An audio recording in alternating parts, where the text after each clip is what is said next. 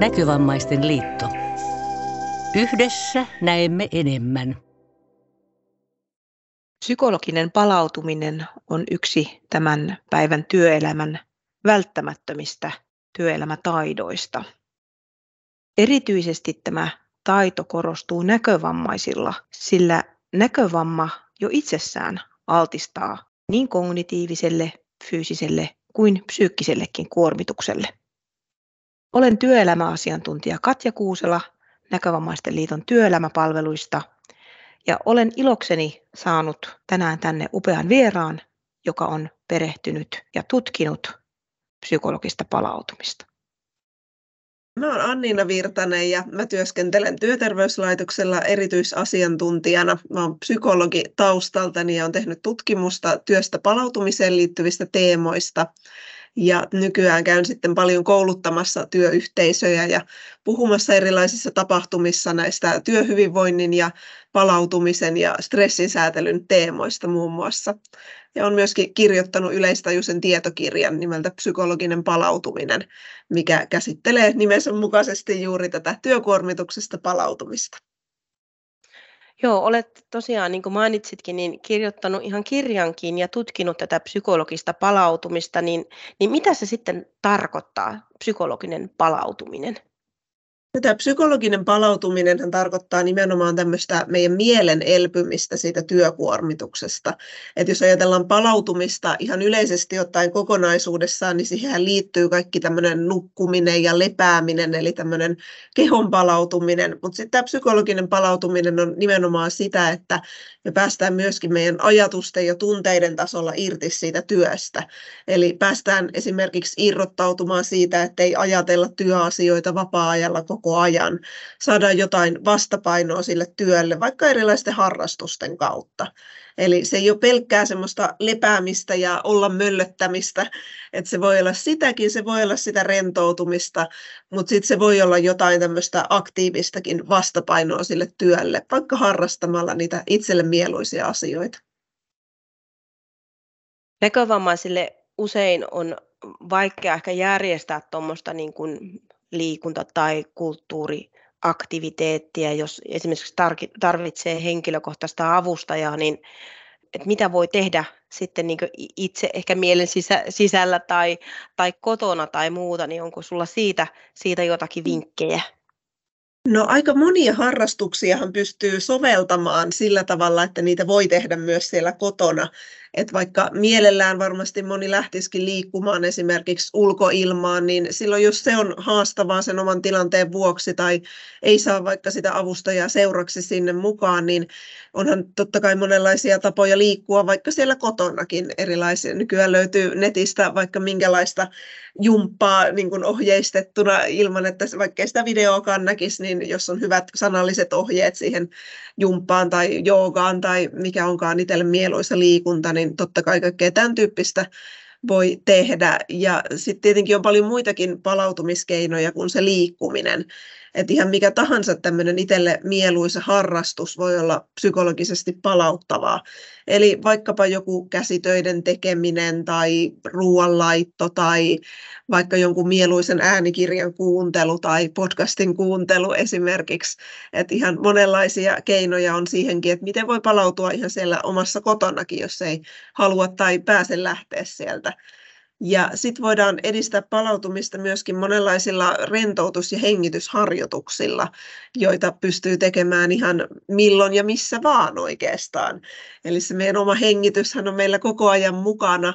Me voidaan vaikka kesken työpäivän siellä työpöydän ääressäkin tehdä pieni hengitysharjoitus tai tietoisen läsnäolon harjoitus on totta kai niihinkin on erilaisia ohjeita, mitä voi kuunnella, mutta ihan sekin, että pysähtyy hetkeksi vähän havainnoimaan sitä omaa hengitystä ja rauhoittamaan sitä, että jos huomaa, että hengittää pinnallisesti, niin pyrkii rauhoittaa sitä hengitystä.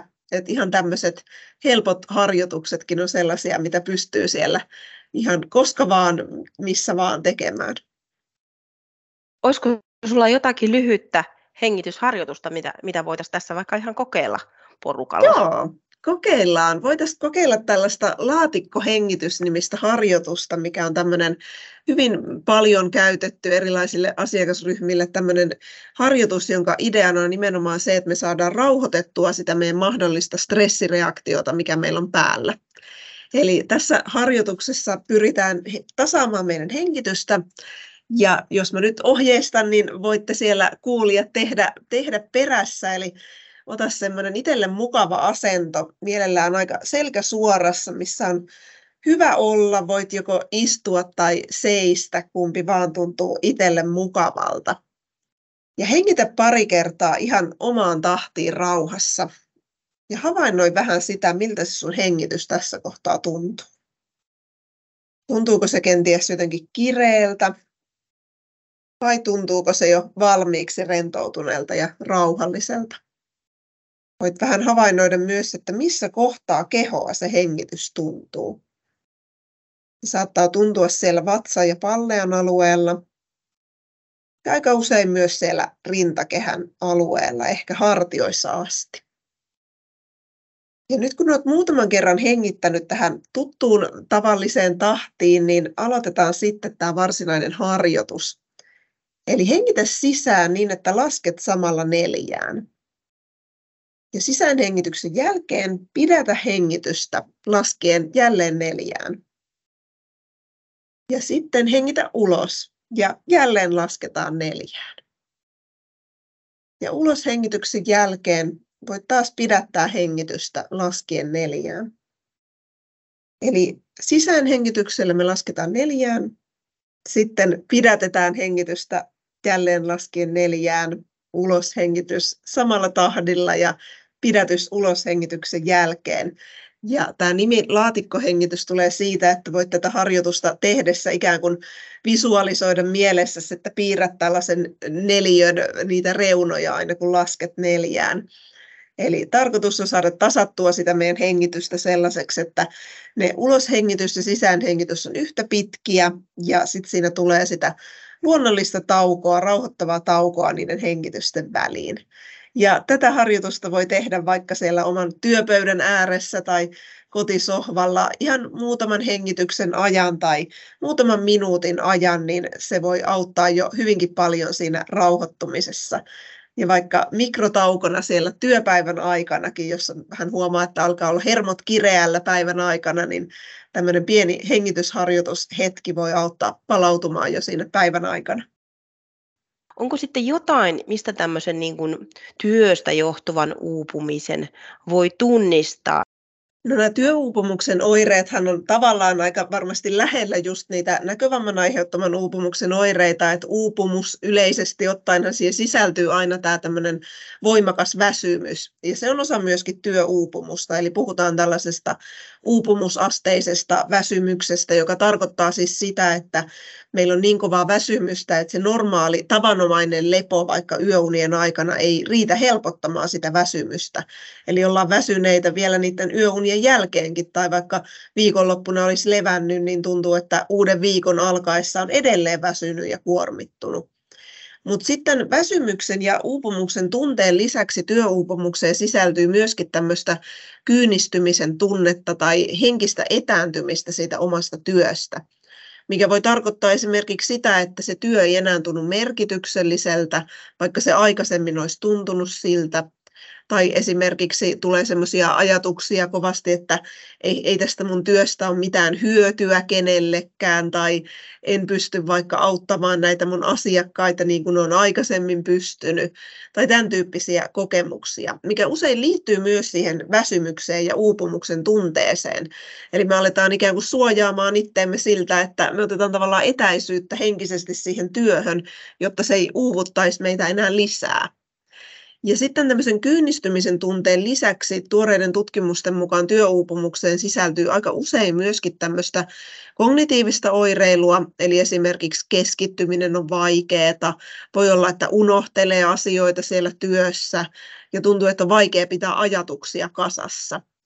Ja sitten hyvin tyypillisesti on myös tämmöistä tunneelämän oireilua, eli esimerkiksi on vaikea hallita omaa tunneilmaisua, saattaa esimerkiksi suuttua ja ärtyä aikaisempaa helpommin.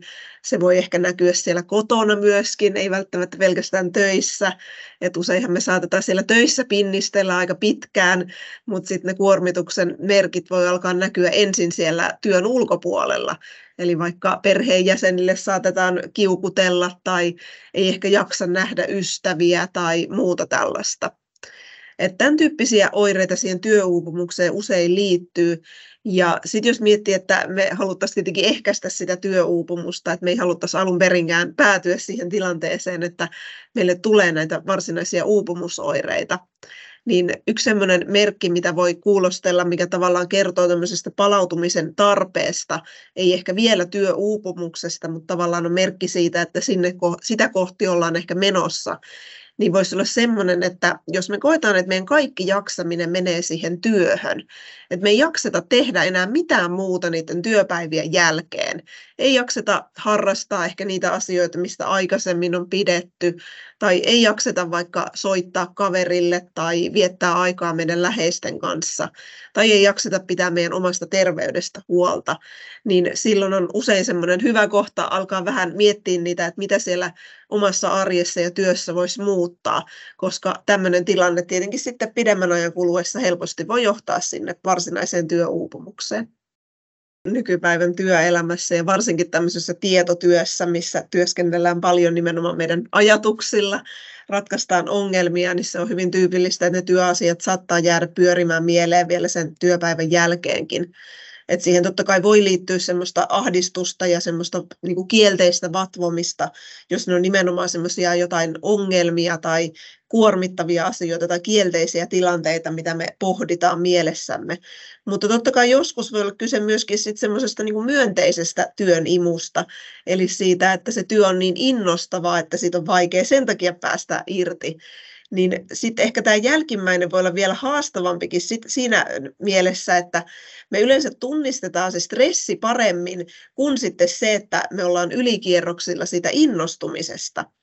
Ja tämmöinen niin innostunut ylivireystila, niin sehän voi vaikeuttaa meidän nukkumista vaikka, se voi vaikeuttaa rentoutumista, vaikka se olisikin semmoista myönteisten tunteiden sävyttämää innostusta. Eli siitäkin olisi tärkeää päästä välillä palautumaan ja rauhoittumaan, jotta saadaan sitten sitä tarvittavaa lepoakin. Mutta sitten tämmöinen työn imu, mitä on tutkittu myöskin paljon, niin sillähän tarkoitetaan nimenomaan niin tutkimuksissa tällaista niin positiivista tunnetilaa siellä työssä, johon liittyy tämmöinen energisyys ja uppoutuminen ja omistautuminen sille työlle. Ja sillä on havaittu olevan itse asiassa myönteisiäkin seurauksia meidän hyvinvoinnille ja myöskin työn sujuvuudelle ja työssä suoriutumiselle. Eli se on tärkeää erottaa, että puhutaanko tämmöisestä niin kuin kielteisestä vatvomisesta tai työriippuvuudesta vai sitten tämmöisestä myönteisestä työn imusta. Kuvaat monen kappaleen verran tuossa psykologinen palautuminen kirjassasi tämmöistä drammamallia. Joo, tämä drammamalli tosiaan on tämmöinen tutkimuksissa alun perin kehitetty malli. Tässä kuvataan nimenomaan tällaisia psykologisia kokemuksia, jotka auttaa meitä palautumaan. Eli tämän mallin ajatuksena on se, että kun eri ihmiset hän harrastaa ihan eri asioita ja tykkää ihan eri asioista vapaa-ajalla, niin on aika vaikea antaa semmoista konkreettista reseptiä siihen, että mitä kaikkea sun pitää vaikka yhden työviikon aikana tehdä, jotta sä palautuisit hyvin niin tässä mallissa kuvataan näitä erilaisia kokemuksia, joita sitten voi saada hyvinkin erityyppisten aktiviteettien parissa aikaan. Eli näistä ensimmäinen ja tämmöinen kaikista ehkä keskeisin tavallaan edellytys muutenkin psykologiselle palautumiselle on tämä työstä irrottautuminen. Eli se, että sen lisäksi, että me lakataan tekemästä töitä vapaa-ajalla, niin me myöskin tehdään jotain semmoista, mikä saa meidän ajatukset irti siitä työn tekemisestä. Ja sehän voi sitten olla eri ihmisillä ihan eri asioita, että joku irrottautuu työstä vaikka käsitöiden parissa, joku toinen taas ystävän kanssa juttelemalla, joku kolmas vaikka sitten jonkun liikuntaharrastuksen parissa. Et ne keinot voi olla erilaisia, mutta se työstä irrottautuminen on kuitenkin semmoinen tärkeä edellytys sille, että me päästään siitä työasioiden vatvomisesta ja siitä stressistä irti. Sitten tämmöinen rentoutumisen kokemus on totta kai hyvin tärkeä osa palautumista ja yksi näistä drammamallin kokemuksista. Eli se vireystilan rauhoittaminen, rentoutuminen, esimerkiksi näiden hengitysharjoitusten avulla, mitä tuossa äskenkin yhdessä kokeiltiin. Sitten kolmantena tässä mallissa on tämmöinen omaehtoisuuden kokemus, jolla tarkoitetaan sitä, että kun siinä työssä todennäköisesti on erilaisia asioita, mihin me ei itse voida vaikuttaa, niin vapaa-ajalla meidän palautumista edistääkin se, että me pystytään vaikuttamaan siihen, mihin me sitä meidän aikaa käytetään. Eli meillä on vaikutusmahdollisuuksia siihen meidän arkeen. Ja sitten myöskin tämmöiset taidonhallinnan kokemukset, eli tämmöiset uuden oppimisen kokemukset työn ulkopuolella auttaa palautumaan. Eli se voi olla vaikka sitä, että harjoitellaan jonkun uuden taidon tai opetellaan jotain uutta taitoa, tai sitten vaikka omaksutaan jotain uusia ajatuksia tai näkökulmia vaikka kirjojen tai muiden taiteenlajien kautta. Ja sitten kuudentena ja viidentenä, tai siis viidentenä ja kuudentena tässä mallissa on myöskin mukana merkityksellisyyden ja yhteenkuuluvuuden kokemukset. Eli nehän on tavallaan tämmöisiä niin kuin aika laajoja asioita, mitkä liittyy muutenkin meidän hyvinvointiin. Yhteenkuuluvuus, ihmissuhteet on ylipäätään yksi tärkeimmistä asioista meidän psykologisen hyvinvoinnin kannalta.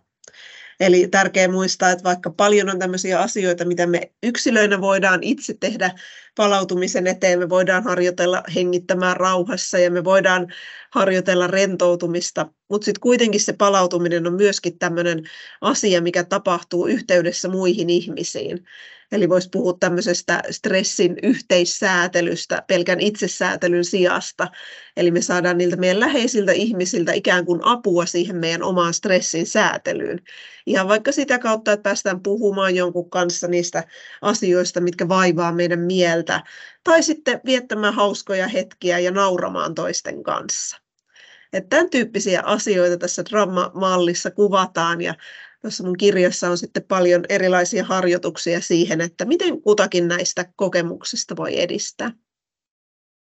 Kuuntelet työelämäpalveluiden Kuumaperuna podcastia, aiheena psykologinen palautuminen. Annina Virtanen jatkaa. Eli nythän me on puhuttu aika paljon tähän alkuun tästä vapaa-ajalla palautumisesta ja siitä, että miten me voidaan sitä edistää, niin sen lisäksi on tärkeää myöskin päästä palautumaan työpäivän aikana tauoilla. Ja se on ehkä semmoinen, mikä usein onkin meille vähän vaikeampaa, että ne tauot helposti unohtuu, kun ollaan kovassa työn imussa. Voi olla, että työ on myös niin kiireistä, että niitä taukoja on hankala pitää.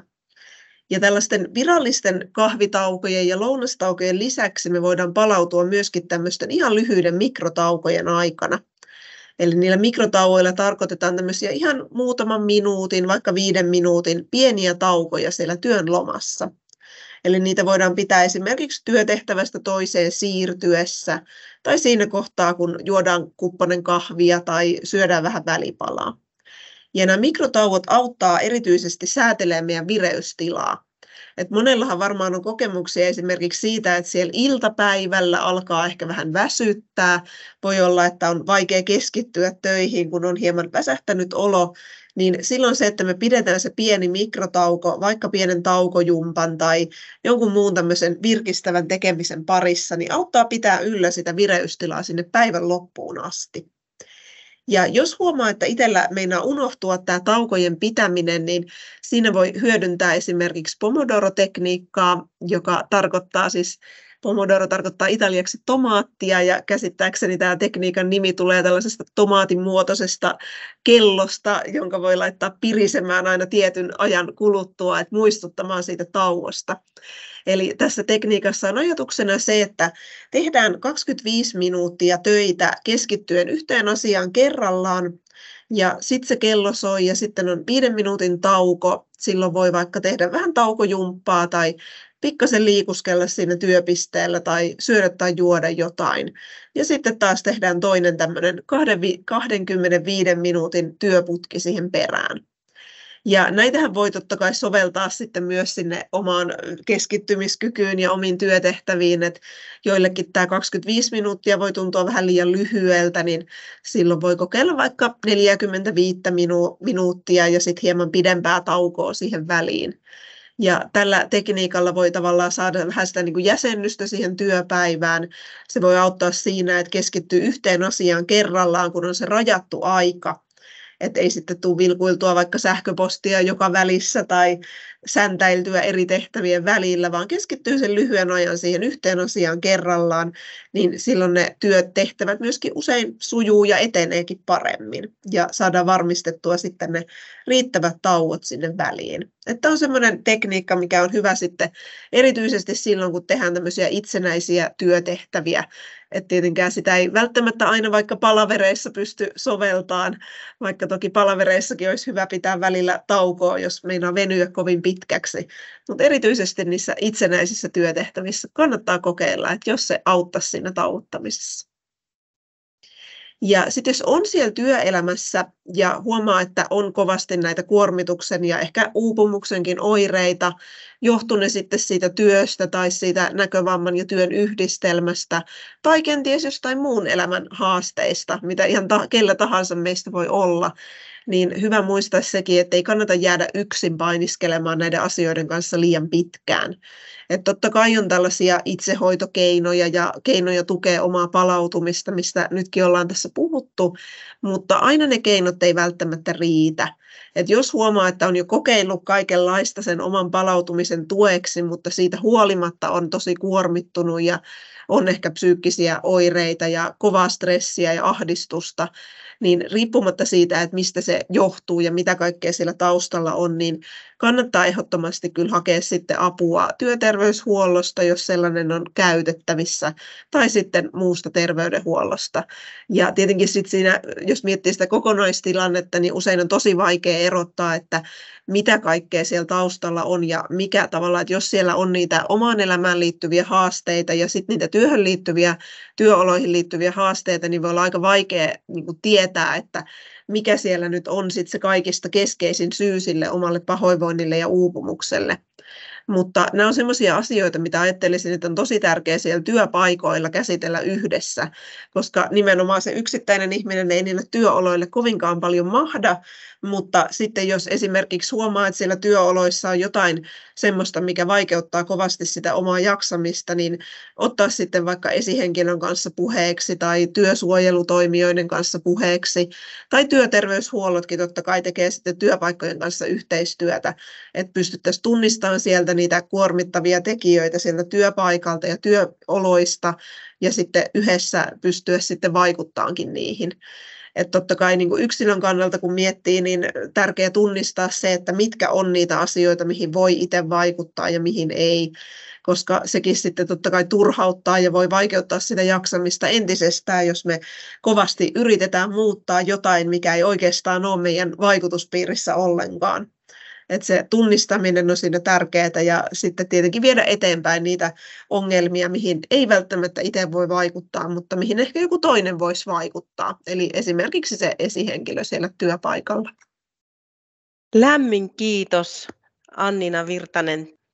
Kiitos paljon. Oli kiva päästä mukaan puhumaan tästä kiinnostavasta ja tärkeästä aiheesta. Näkövammaisten liitto. Yhdessä näemme enemmän.